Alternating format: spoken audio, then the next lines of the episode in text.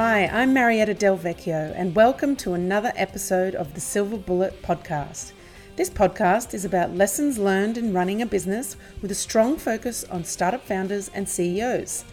We'll uncover what gaps these disruptors have identified in the market, what they're doing differently to their competitors, and of course, to find out their silver bullet for business success.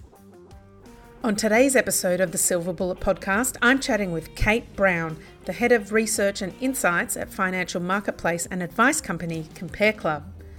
During the podcast, we chat about why people are more likely to cut back on non essential spending than review big household expenses, how loyalty is costing Aussies thousands, and why she believes radical candor is the best way to communicate in business.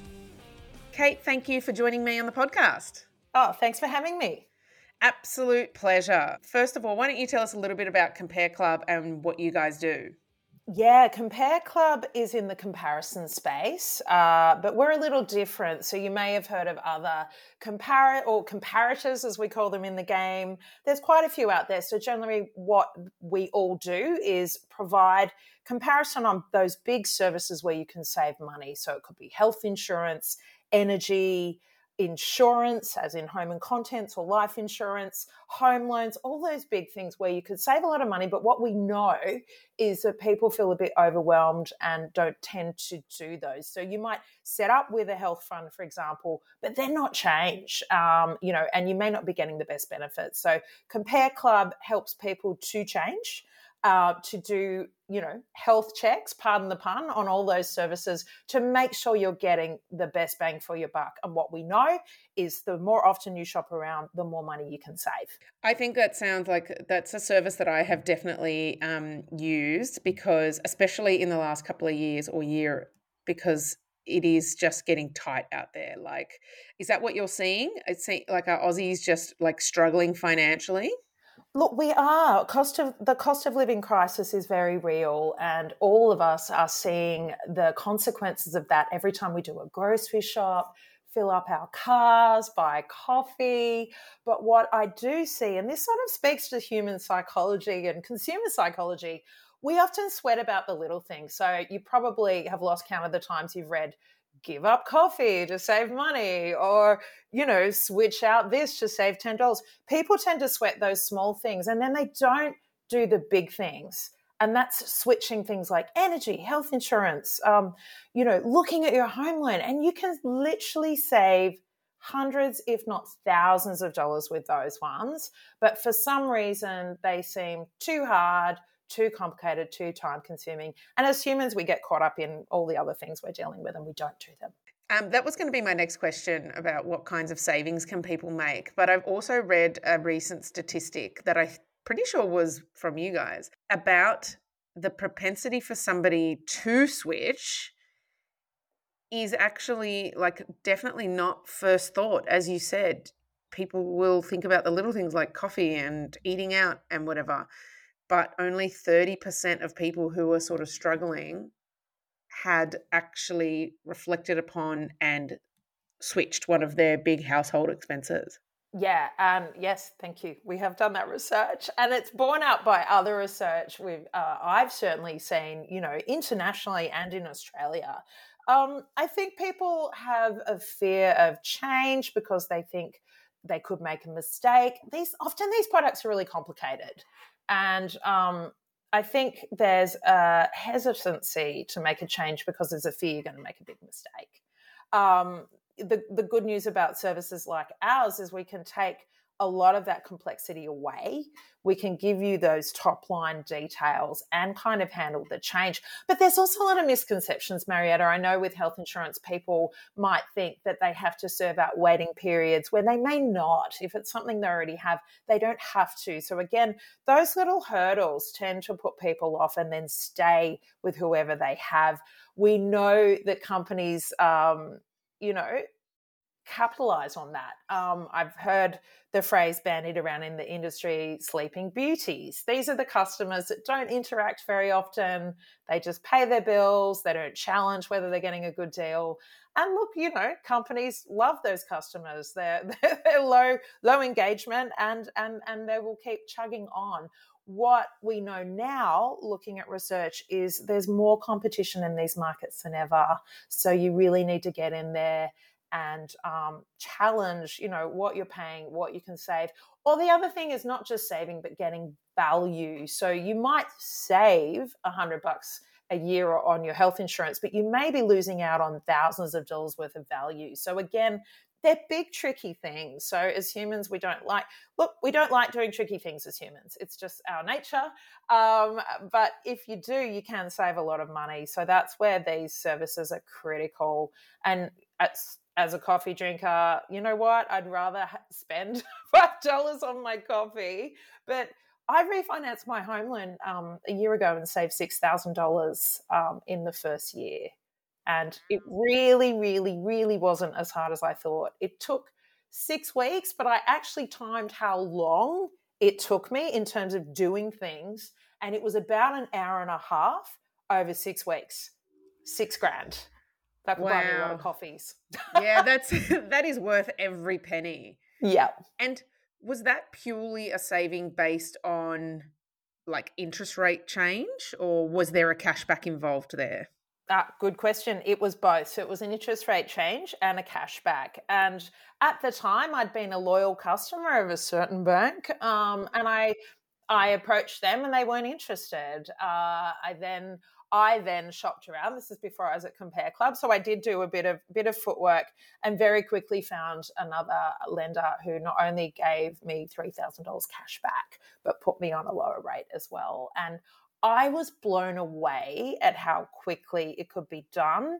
And I think with big services, right, the time moves really fast. It's it's like I've got to get a new passport at the moment, and I feel like I just blinked and ten years has gone past. Do you know what I mean?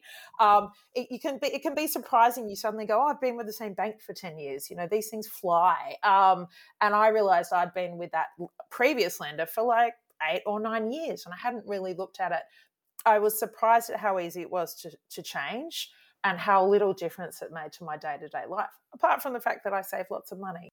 I'm so glad you mentioned a lender that didn't want to budge on their rate and give you a better deal. I'd love your insight on what is up with these people because I just have recently refinanced my mortgage as well.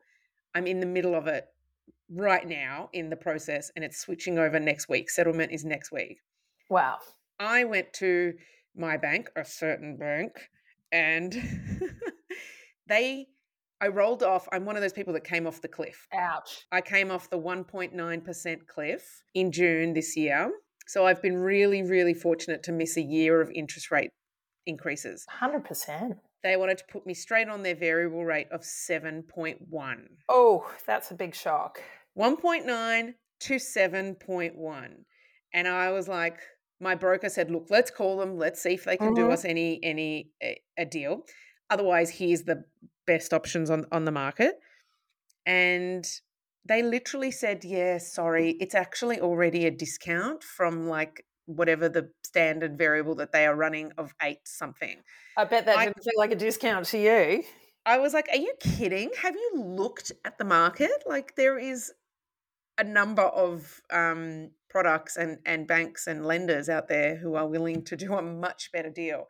I called, my broker called, and then when I switched to, um, yeah, we started the process to switch to a uh, lender giving me $4,000 cash back. And I think the rate at the time or now is like 6.1. So it's much about better. A, much better.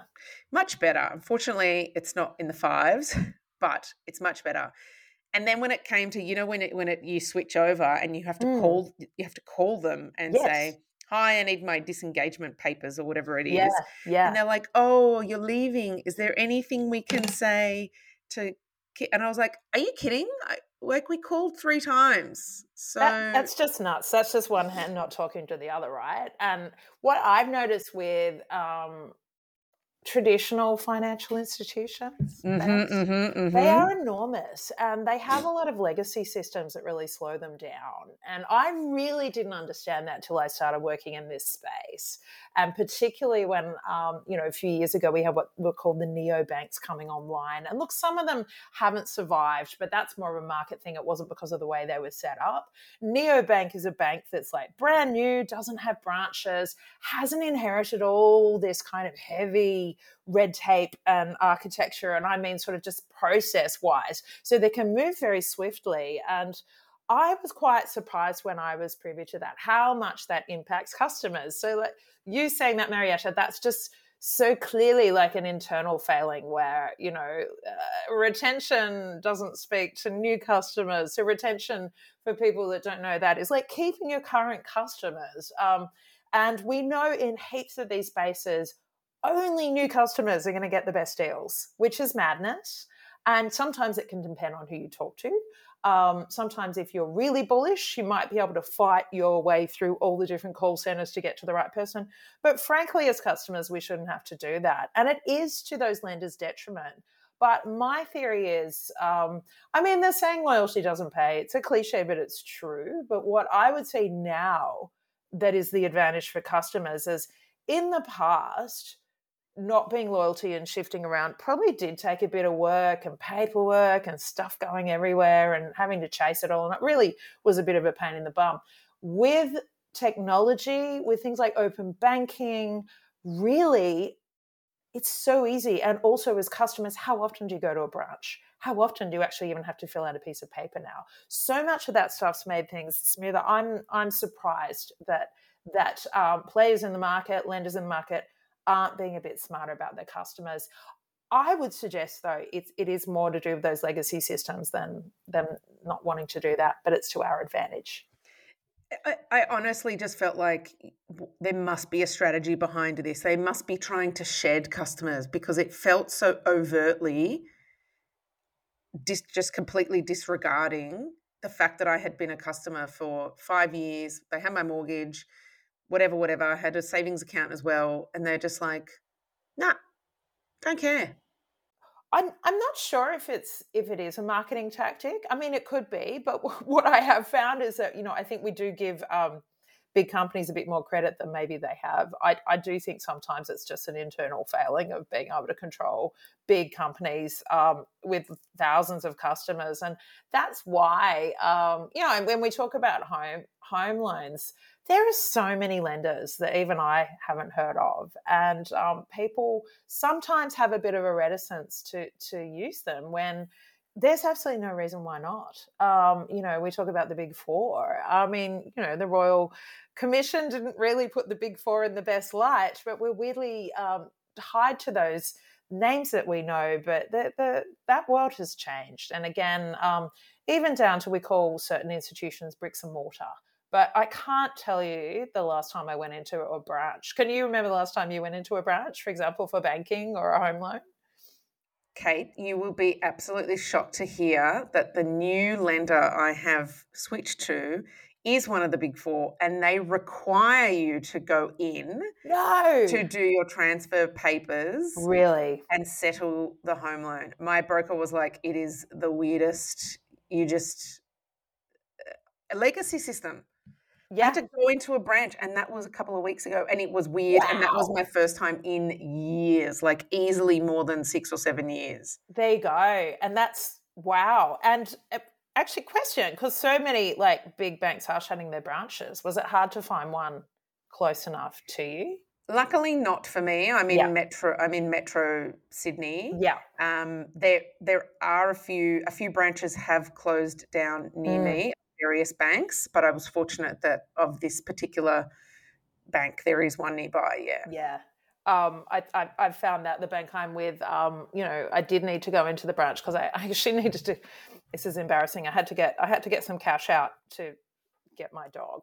it was cash only for my cavoodle, um, and I literally looked up where's the nearest branch. The one that I used to go to was closed. The next one was closed. I had to go to the city um, yeah, and I but then I thought, wow, like I haven't needed a branch for like five or six years. So there is a funny mindset around that. It's so interesting about those legacy systems um, with your new lender. Good to see that they got you a good deal. Um, definitely worth a trip to the branch. But yeah, the whole space is changing. And um, yeah, I mean, I don't think loyalty's ever paid, uh, but certainly in 2023, there's no point having loyalty when you can save so much money. You're fairly new to the company, but you have a lot of experience in consumer advocacy roles. You know, since um, since starting, have you noticed anything about the way Compare Club speaks to their customers that's like a little bit different, given that you're a seasoned communicator? Yeah, I, I have noticed that. And what I really like, um, again, speaks to um, a certain kind of customer, but I would say a customer who's in the majority. So I've worked um, in this space as, you know, consumer affairs journal, doing advocacy. I've worked for other comparators. Definitely have different types of customers. Um, one place I worked really went for the kind of people that wanted every single detail about every single product on the market and they wanted to do it all themselves. What I quickly recognized is I certainly don't work like that. Um, and a lot of people don't. And what I really like about Compare Club is, and stick with me, the, the phrase like good enough is nearly always good enough. And what I mean by that is you could spend weeks hunting down incrementally the very best deal for you. But for most of us, that is so overwhelming that what happens is you don't do it at all. Um, and so you're not winning at all because you won't do it. There's that um, uh, that overwhelm of choice. What you want to do is have something that's good enough. And that's not to say that we don't have the best products on the market too. But I think the customers we speak to and what we can do is get those jobs done. Um, one of our founders, Lance Goodman, said to me the other day, you just need to get it done. And I thought that was just such a lovely, simple way of summing it up. All of us have things in our head living rent free that we haven't done and I'm putting myself out there. I have not checked my energy, um, and now I'm at Compare Club. That's the first one. Um, your next to, girlfriend, to your next. uh-huh.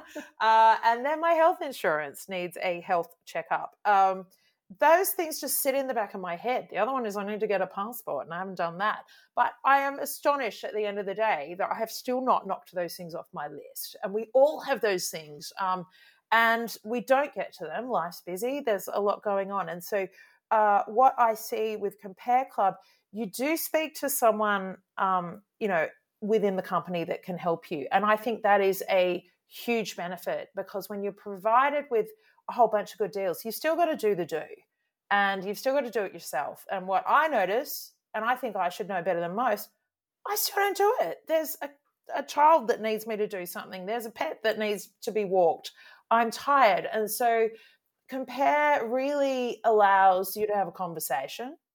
Um, it's free to the customer. You do have to have a conversation. Not everyone likes having conversation, but honestly, the time you can do that and have a conversation with one of our team, they can take care of everything for you. And you know by the time you finish that conversation, it's done. And getting it done gets to tick it off your list and know that you're going to be on a better deal. And I just think that's a huge advantage in this in this space. As I started to mention earlier, you've had a really interesting career being on both sides of corporate spokesperson roles and media as journalist. You were a journo first. Tell us a bit about your career journey and what led you to making the jump to the other side. Yeah, I was a consumer affairs journalist at Choice, um, which uh, was a lot of fun. Um, uh, you know, consumer affairs can sound not very sexy, but it's actually super interesting because the stuff I looked at was all the things that affect our lives. So I covered everything from supermarkets to cosmetic surgery regulation to dodgy dealings in the caravan industry to, um, you know, absolutely shocking claims on food and beverages, you know, um, and and marketing. Um, and uh, you know, we got to investigate a lot. And it's interesting. People think in Australia, you know, we get we get told we're a nanny state, and in some ways, Australia's really overregulated. But there are like massive gaps in the market, and that's where I got to play as a journalist. So, cosmetic surgery, surgery, for example, is you know a booming industry, not very regulated. Um, you know, uh, there are plastic surgeons. Um, They have eight years extra training. Um, they are all registered. Um, a cosmetic surgeon, um, just FYI for your listeners, is a doctor who's doing surgery who may have done a couple of courses. Um, and that's not very well known. Um, and that is still something that's happening today. So there what? are big gaps. Yeah, this was, and it, this is ongoing. So you see a cosmetic surgeon, they are essentially a GP. They're probably done a couple of courses in surgery and they might be very good at the specific thing they do, but they are not a plastic surgeon. They're very, very different.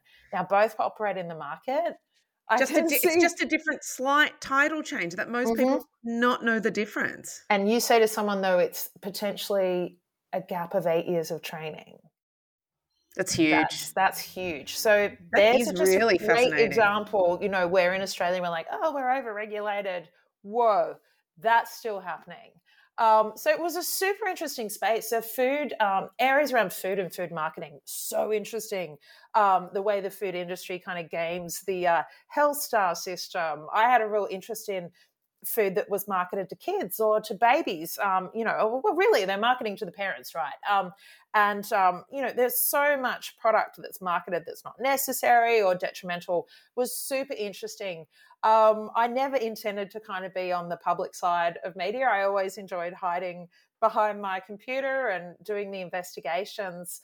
Um, what happened is when I worked at Choice, um, you know, occasionally we'd get asked to do media about the stories we'd done because we did a lot of advocacy. So we, I was in an unusual position where often I'd write a story, but then I'd work with the rest of the media to get it promoted. And um, you know, you might have noticed on this chat, I do like to talk. Um, and someone smarter than me was like, I reckon, I reckon you, you know, you do okay um, doing media. So I started doing media for choice, and I discovered, and when I mean media, like going on, you know, TV, talking about topics, and I really loved it. I think for me, primarily I'm kind of a communicator. So for me, it didn't matter whether it was my story or an issue. Um, I really enjoyed it, but it was quite accidental. My first ever appearance on a TV camera was live on Sunrise with David Koch.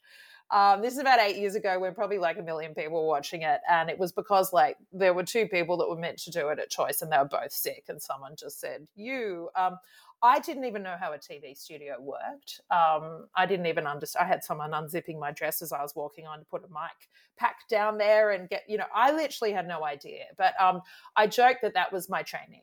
Uh, I also joke I didn't die um, on on camera or faint or uh, you know a bird didn't land on my head. You I survived. survived, and so from then on, I was like, well, okay, that that went okay, and um, I found it really interesting. Um, for me, what I I have noticed and how I, I do like playing on both sides of the fence is if you can give someone at least one talkable thought that they might then go, hey, did you know, like that cosmetic surgery one, did you know? And then, you know, you might share that with someone, or you might think, I want to look more, I want to look into that more deeply. Um, if you can give something something that sticks, uh, that's talkable, you've really got the uh, your audience's attention, and you're going to spark uh, not only thoughts, uh, some more research, and, and hopefully an action. Yeah, I love that theory because yeah, sparking conversation. It's it's it's a trigger, right, for being thought provoking and doing. Oh, I might look into that, or just implanting ideas into people's minds and that can often lead to emotions and advocacy and all sorts of things and that's a really great way to think about it i love that. I think too like um I, i've never been a news journalist but i've worked with a lot of news journalists and while i love the news i'm a news junkie I've, I, have i have realized that the space i play in I'm, I'm, I'm, probably a bit of a do-gooder at heart, but this is a space where you can actually help people. So when you report on the news, you report on the news and you report it well, you give the context, and then off it goes. Um, with the space I'm in, um, whether I'm on the journalism side or, or the, you know the the side I'm on with Compare Club is you you're you're reporting on something, you're giving the context, but then you're giving people advice on what they can do next, and that's I really like because generally it means people can save money, can take action, and do something. And, and I find that really fulfilling. What attracted you to Compare Club in particular? Uh, I love that they're offering something different in the space. Um, I have worked in similar companies where, you know, um, uh, the audience is given loads of information, but ultimately they still have to take the action themselves. And I know that is the bit where where the wheels fall off. They, it falls off in my own life. I can do heaps of research on something and decide on a product, but will I actually do it? Possibly no, um, because I will find something more exciting to do. At least um, you know your own fight failings, Kate. absolutely, and that's why I think I'm I'm I'm a good communicator with the audience because I get it. I'm not going to pretend that my life is perfect and optimized. A lot of the time, it's a hot mess, and I'm just struggling to get through the day. Um, but that's that's that's the thing. The other thing is people aren't silly. Like people know what they're meant to do. My I hate that trope of people saying do your homework and shop around. Like we all know that but do we do it? No. Uh, so for me, Compare Club really does the heavy lifting for people and gets it done. And that was a huge sell for me. The other one was, you know, it's a relatively newish brand on the market. I felt that was really exciting. It's Australian owned. Um, and there's just a great energy about this organization. And that really appealed to me too. Final question What's your silver bullet for business success?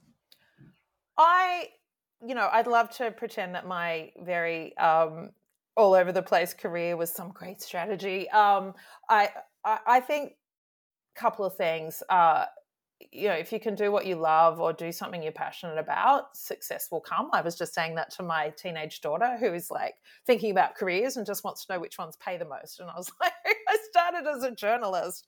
Uh, we don't go into journalism for the money, that's for sure, but it's very fulfilling. Um, so that the other thing I've learned is I'm extremely candid person. Um, I find that radical candor gets you a long way in business and and with people whether that's me speaking on the TV to Australians and and being radically honest about my own situation or failings, wanting to be relatable. Um, and I find it works really well in business as well. It works with business partners, it works managing upward, managing downward. I bring my whole self to my whole messy self to the table. Um, and, and what I've learned is when I do that and I am radically honest, people tend to give it back to you. And it immediately levels the playing field. And that's when really, really cool things happen. Well, I've appreciated your radical candor today, Kate. Thank you Thank so you. much for joining me on the podcast. Thanks so much.